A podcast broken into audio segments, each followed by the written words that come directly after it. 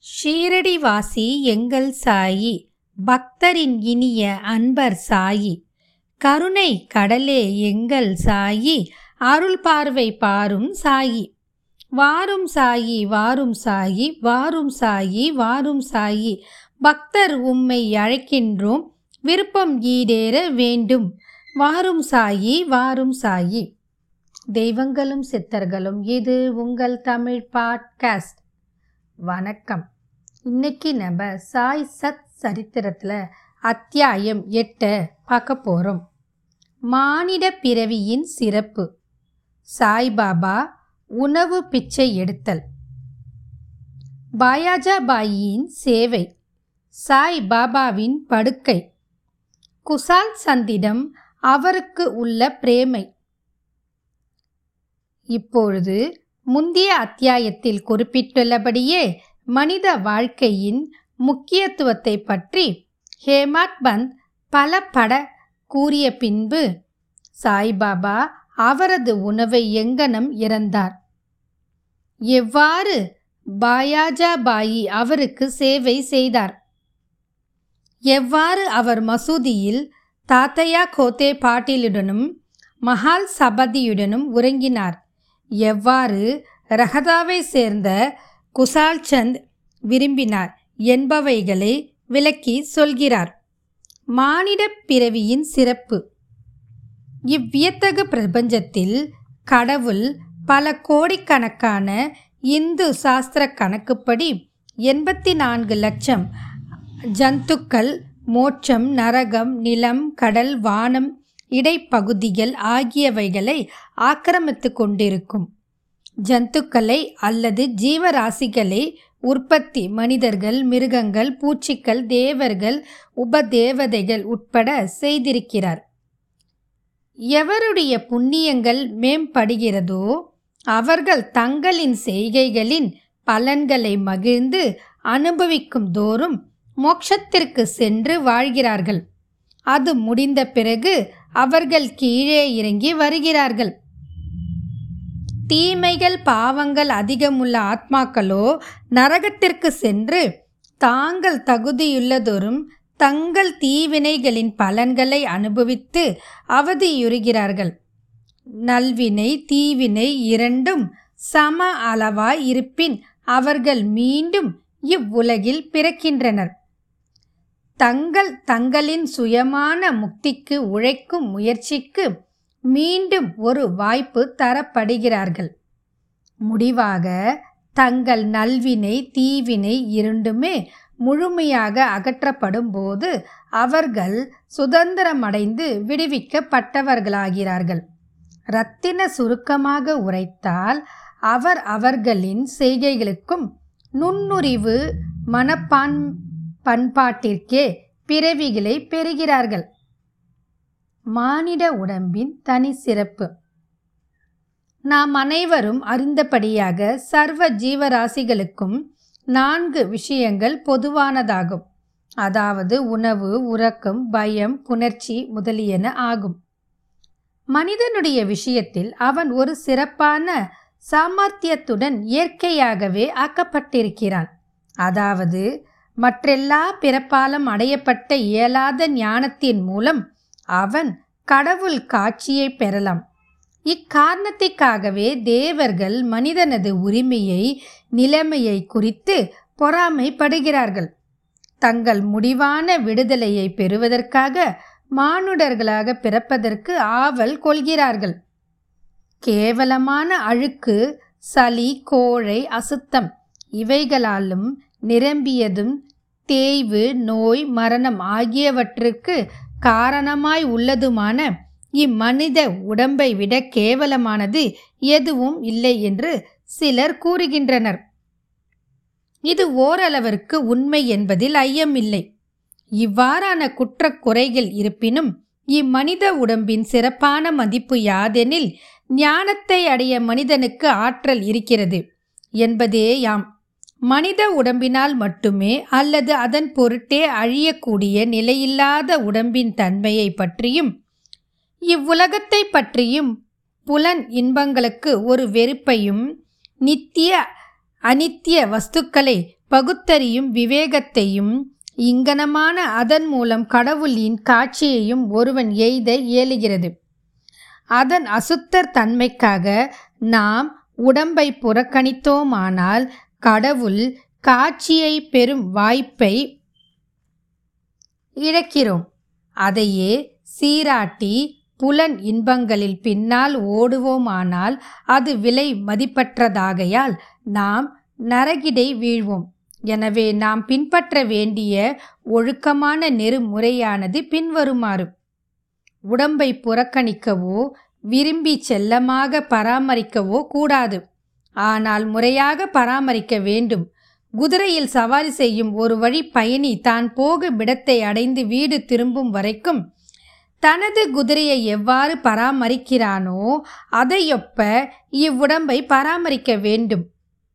இவ்வுடம்பு இவ்விதமாக எப்பொழுதும் வாழ்க்கையின் உச்ச உயர் நோக்கமான கடவுள் காட்சி அல்லது ஆத்மானுபதி அடையவே உபயோகப்படுத்தப்பட வேண்டும். பல்வேறு ஜீவராசிகளையும் கடவுள் பறைத்தார். எனினும் அவைகளில் எதுவும் அவர் தம் வேலையை அறிந்து பாராட்ட இயலாததனால் அவர் திருப்தியடையவில்லை எனவே அவர் ஓர் சிறப்பான சாமர்த்தியம் உள்ள ஜந்துவாக மனிதனை படைக்க வேண்டியதாயிற்று. ஞானம் என்னும் சிறந்த வரத்தையும் அளித்தார். அவரின் லீலையும் அற்புதமான வேலையும் சாதுரத்தியம் மனிதன் பாராட்ட இயன்றபோது அவர் பெரிதும் மகிழ்ந்து திருப்தியடைந்தார் பாகவதம் பன பதினொன்று ஒம்பது இருபத்தெட்டில் காண்க. இம்மானிட தேகம் எடுத்தது உண்மையிலேயே நல்ல அதிர்ஷ்டமாகும். அந்தனர் குலத்தில் உதிப்பது அதை காட்டிலும் நற்பேருடையது. அதை காட்டிலும் மிக சிறப்பான அதிர்ஷ்டமானது சாய்பாபாவின் பாதங்களில் தஞ்சமடைந்து சரணாகதி அடையும் வாய்ப்பை பெற்றதேயாகும். மனிதனின் முயற்சி.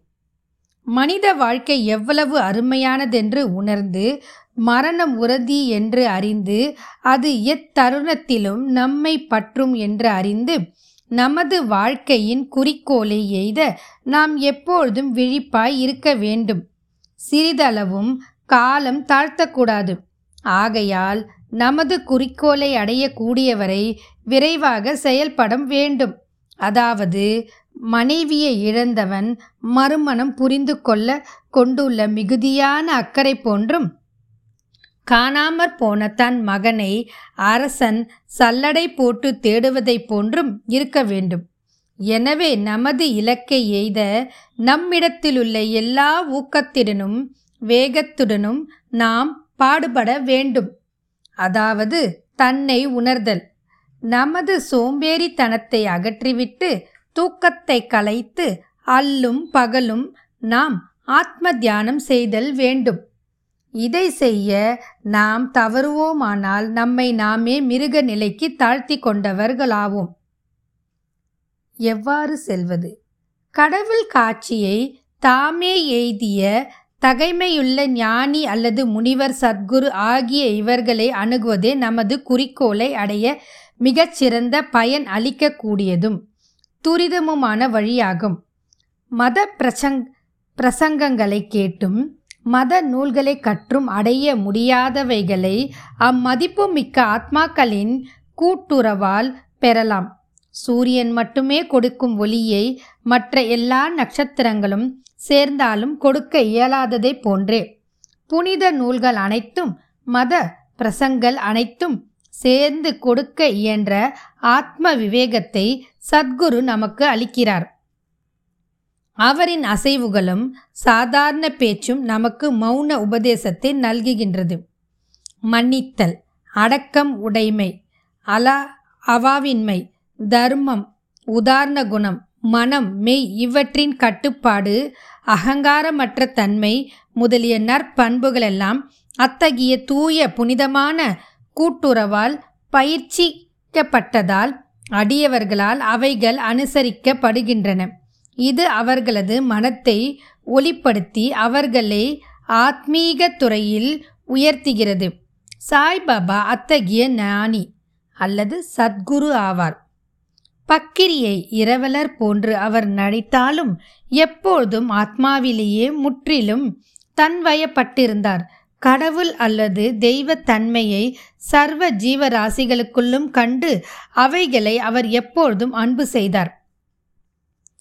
இன்பங்களால் அவர் உயர்ந்து போகவும் இல்லை. துரதிர்ஷ்டங்களால் தாழ்ச்சியுறவும் இல்லை. அரசனும் ஆண்டியினும் அவருக்கு ஒன்றே. எவருடைய கடைக்கண் பார்வை பிச்சைக்காரனையும் அரசனாக்க வல்லதோ அவர் ஷீரடியில் வீட்டுக்கு வீடு சென்று உணவை யாசிப்பது வழக்கம். அதை அவர் எப்படி செய்தார் என்பதை தற்போது கவனிப்போம். பாபா உணவை இறத்தல் பாபா எந்த ஷீரடி மக்களின் வீடுகள் முன்னர் ஒரு பிச்சைக்காரனைப் போல் நின்று ஓ லாசி ஒரு ரொட்டி துண்டு கொடு என்று கூவி அப்பிச்சையை ஏற்க தம் கரங்களை நீட்டி அருளினாரோ அவர்கள் ஆசிர்வதிக்கப்பட்டவர்கள். ஒரு கையில் தகர குவளையும் ஜோலி என்ற சதுர துண்டும் அவர் வைத்திருந்தார். அவர் தினந்தோறும் சில குறிப்பிட்ட வீடுகளுக்கு சென்றார். ஒரு வீட்டிலிருந்து மற்றொரு வீட்டிற்கு சென்றார். குழம்பு பொருளான சூப் காய்கறிகள் பால் மோர் முதலியன தகர குவளையிலும் சோறு ரொட்டி முதலிய திடப்பொருள்கள் துண்டிலும் வாங்கி கொண்டார். பாபாவுக்கும் தம் நாவு மேல் கட்டுப்பாடு உண்டாதலால் அது சுவை அறிவதில்லை. எனவே பல்வேறு பொருள்களையும் ஒன்று கூட்டிய ருசையை எங்கனம் அவர் பொருட்படுத்த முடியும்? துண்டிலும் தகர குவளையிலும் கொண்டு வரப்பட்ட எல்லா உணவுப் பொருள்களும் ஒன்று கலக்கப்பட்டு பாபாவால் அவர் மனம் நிறைவெய்தும் வண்ணம் பகிர்ந்து உட்கொள்ளப்பட்டது. சில குறிப்பிட்ட பதார்த்தங்கள் சுவையானவையாகவோ மாறாகவோ இருப்பின் பாபா தமது நாக்கு முழுதும் சுவை புணர்வையே இழந்து விட்டதைப் போல் கவனிப்பதே இல்லை. பாபா மதியம் வரை பிச்சை எடுத்தார். ஆனால் பிச்சை எடுப்பது மிகவும் நியதி இல்லாது இருந்தது. சில நாட்களில் சில சுற்றுக்களே சென்றார். சில நாட்களில் பகல் பனிரெண்டு மணி வரையும் எடுத்தார். இவ்வாறு சேர்க்கப்பட்ட உணவு ஒரு சட்டியில் கொட்டப்பட்டது. நாய்களும் காக்கைகளும் பூனைகளும் அதிலிருந்து தாராளமாக சாப்பிட்டன. பாபா அவைகளை விரட்டியதே இல்லை. மசூதியை பெருக்கிய பெண்மணி பத்து அல்லது பனிரெண்டு ரொட்டி துண்டுகளை தன் வீட்டிற்கு எடுத்து சென்றாள். அவள் அங்கனம் செய்வதை யாரும் தடை செய்யவில்லை. கனவில் கூட பூனைகளையும் நாய்களையும் கடும் சொற்களாலோ ஜாடைகளாலோ விரட்டி அறியாத அவர் எங்கனும் ஏழ்மையான திக்கற்ற மக்களுக்கு உணவை மறுக்க இயலும். அத்தகைய உயர் குணம் உடையவரின் வாழ்க்கை உண்மையிலேயே ஆசிகள் நிரம்ப பெற்றதாகும். ஷீரடி மக்கள் அவரை ஆரம்ப காலத்தில் ஒரு கேன பக்ரியாக கருதினார். இப்பெயராலேயே அவர் அழை அறியப்பட்டார். இறந்த பிச்சையான சில ரொட்டி துண்டுகளை உண்டு வாழ்ந்த அவர் எங்கனும் மதிக்கப்பட்டு மரியாதை செய்யப்பட முடியும். ஆனால் இந்த பக்ரியோ உள்ளத்திலும் கையிலும் மிகவும் தாராளமானவராகவும் ஆவாவற்றவராகவும் தர்ம சிந்தனை உடையவராகவும் இருந்தார். ஸ்திரலம் இல்லாதவராயும் இருப்பு கொள்ளாதவராயும் புறத்தில் தோன்றினாலும் அகத்தில் உறுதி உள்ளவராயும் நிதானம் உள்ளவராயும் இருந்தார். அவருடைய வழியோ அறிவு கெட்டிடாது. எனினும் அச்சிறு கிராமத்தில் கூட அன்பும் ஆசீர்வாதமும் உள்ள சிலர் பாபாவை பரமாத்மா என்றே உணர்ந்து மதித்தனர். அப்படிப்பட்ட ஒரு நிகழ்ச்சி கீரே தரப்பட்டுள்ளது. பாயாஜாபாயின் உன்னத சேவை. தாத்தையா கோதே பாட்டிலின் தாயார் பாயாஜா பாயி ஆவார். அவர் தினந்தோறும் மத்தியும் ரொட்டியும் காய்கறிகளையும் அடங்கிய கூடையை தன் தலையில் வைத்துக்கொண்டு காடுகளுக்கு போவது வழக்கம். புதர் பூண்டுகளில் பல மைல் கணக்கில் அவ்வம்மையார் அலைந்து திரிந்து கேன பக்கிரியை கண்டுபிடித்து அவர் பாதத்தில் விழுந்து அடக்கமாகவும் அசைவில்லாமலும் தியானத்திலும் அமர்ந்திருக்கும் அவர் முன்னர் இலையை விரித்து உண்ணக்கூடிய பொருள்களையும் காய்கறிகளையும் ரொட்டி முதலியவற்றையும் அதன் மேல் வைத்து அவரை பலவந்தமாக உண்பித்தார். பாயாஜா பாயின் தன்னம்பிக்கையும் சேவையும் வியத்தகுதாகும். ஒவ்வொரு நாளும் அவர் காட்டில் மத்திய வேலைகளில் அலைந்து திரிந்து உணவை உண்ணும்படி பாபாவை வற்புறுத்தினார். அவருடைய சேவை உபாசனை தவம் என்று எவ்வித பெயரிட்டு அதை நாம் அழைத்தாலும் இறுதி மூச்சு வரையிலும் பாபா அதனை மறக்கவில்லை. அவர் செய்த சேவையை முழுமையும் ஞாபகத்தில் கொண்ட பாபா அவரது மகனுக்கு அபாரமான அளவிற்கு உதவி செய்தார். தாய்க்கும் மகனுக்கும் அவர்களது கடவுளான பக்கிரியின் மீது பெரும் அளவிற்கு நம்பிக்கை இருந்தது. பாபா அவர்களிடமிருந்து அடிக்கடி ஆண்டித்தனமே உண்மையான பிரபு தன்மையாகும் ஏனெனில் அது எப்பொழுதும் நிலைத்து இருக்கிறது. புகழ்பெற்ற பிரபுத்தனமெல்லாம் செல்வமெல்லாம் நிலையற்றவை என்று கூறுவார். சில ஆண்டுகளுக்கு பின்னால் பாபா காட்டுக்கு போவதை விட்டுவிட்டு கிராமத்தில் வசிக்கத் தொடங்கினார். தமது உணவை மசூதிலேயே உட்கொள்ளத் தொடங்கினார். அதிலிருந்து பாயாஜாபாயின் காடுகளில் சுற்றி அலையும் தொந்தரவுகள் முற்றுப்பெற்றன. மூவரின் படுக்கையிடம்.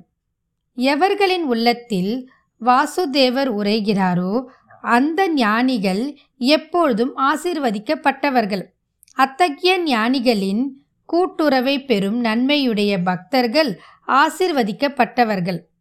தாத்தியா கோத்தே பாட்டில் பகத் மஹால் சபதி என்று அத்தகையதான இரு அதிர்ஷ்டசாலிகள் சாய் பாபாவின் கூட்டுறவை சமமாக பங்கிட்டு கொண்டனர். பாபாவும் அவர்கள் இருவரையும் சமமாக நேசித்தார். இம்மூவரும் தங்கள் தலைகள் கிழக்கு மேற்கு வடக்கு நோக்கி இருக்கும்படியும் தங்கள் கால்கள் எல்லாம் சந்திக்கும்படியும் மசூதியில் தூங்கினர். தங்களது படுக்கையை விரித்து அதன் மீது படுத்துக்கொண்டு பல விஷயங்களை பற்றி அரட்டை அடித்து கொண்டும் பேசிக்கொண்டும் நள்ளிரவு நெடுநேரம் வரை படுத்திருப்பர். அவர்களுள் யாருக்காவது தூக்கம் அடையாளம் தென்பட்டால் மற்றவர்கள் அவரை எழுப்பிவிட வேண்டும். உதாரணமாக தாத்தையா குரட்டை விடத் தொடங்கினால் பாபா உடனே எழுந்திருந்து பக்கவாட்டில் அவரை அசைத்து தலையை அழுத்தியும் மகால் சபதி அவ்வாறு தூங்கினால் அவரை நெருங்கி கட்டி அணைத்தும் அவரது முதுகை பிடித்து விட்டும் கால்களை உதைத்தும் எழுப்பி விடுவார். இவ்விதமாக பதினான்கு முழு ஆண்டுகளும் பாபாவின் மீதுள்ள அன்பால் தனது வீட்டிலுள்ள பெற்றோரை விட்டுவிட்டு தாத்தையா மசூதியில் தூங்கினார். எத்தனை மகிழ்ச்சியும் மறக்க இயலாதுமான அத்தகைய நாட்கள். அவ்வன்பை எவ்வாறு அளிப்பது? பாபாவின் ஆசியை எங்கன மதிப்பிடுவது? தனது தந்தை காலமானதும் தாத்தையா குடும்ப பொறுப்பை ஏற்றார். பின்பு தமது வீட்டில் தூங்க ஆரம்பித்தார். ரகதாவை சேர்ந்த குசால் சந்த் ஷீரடியை சேர்ந்த கண்பத் கோட்டே பாட்டிலை பாபா விரும்பினார். அதற்கு சமமாக ரகதாவை சேர்ந்த சுந்தர பாண்டே மார்வாடியும் விரும்பினார். இந்த சேட் காலமான பின்பு அவர் சகோதரர் புத்திரரான குசால் சந்த் அதற்கு சமமாக அல்லது அதற்கு அதிகமாகவே கூட அன்பு செலுத்தி அல்லும் பகலும் அவர் நலத்தில் கண்ணாய் இருந்தார். சில சமயங்களில் மாட்டு வண்டிகளிலும் டாங்காவிலும் நண்பர்களுடன் பாபா ரகதாவிற்கு செல்வார்.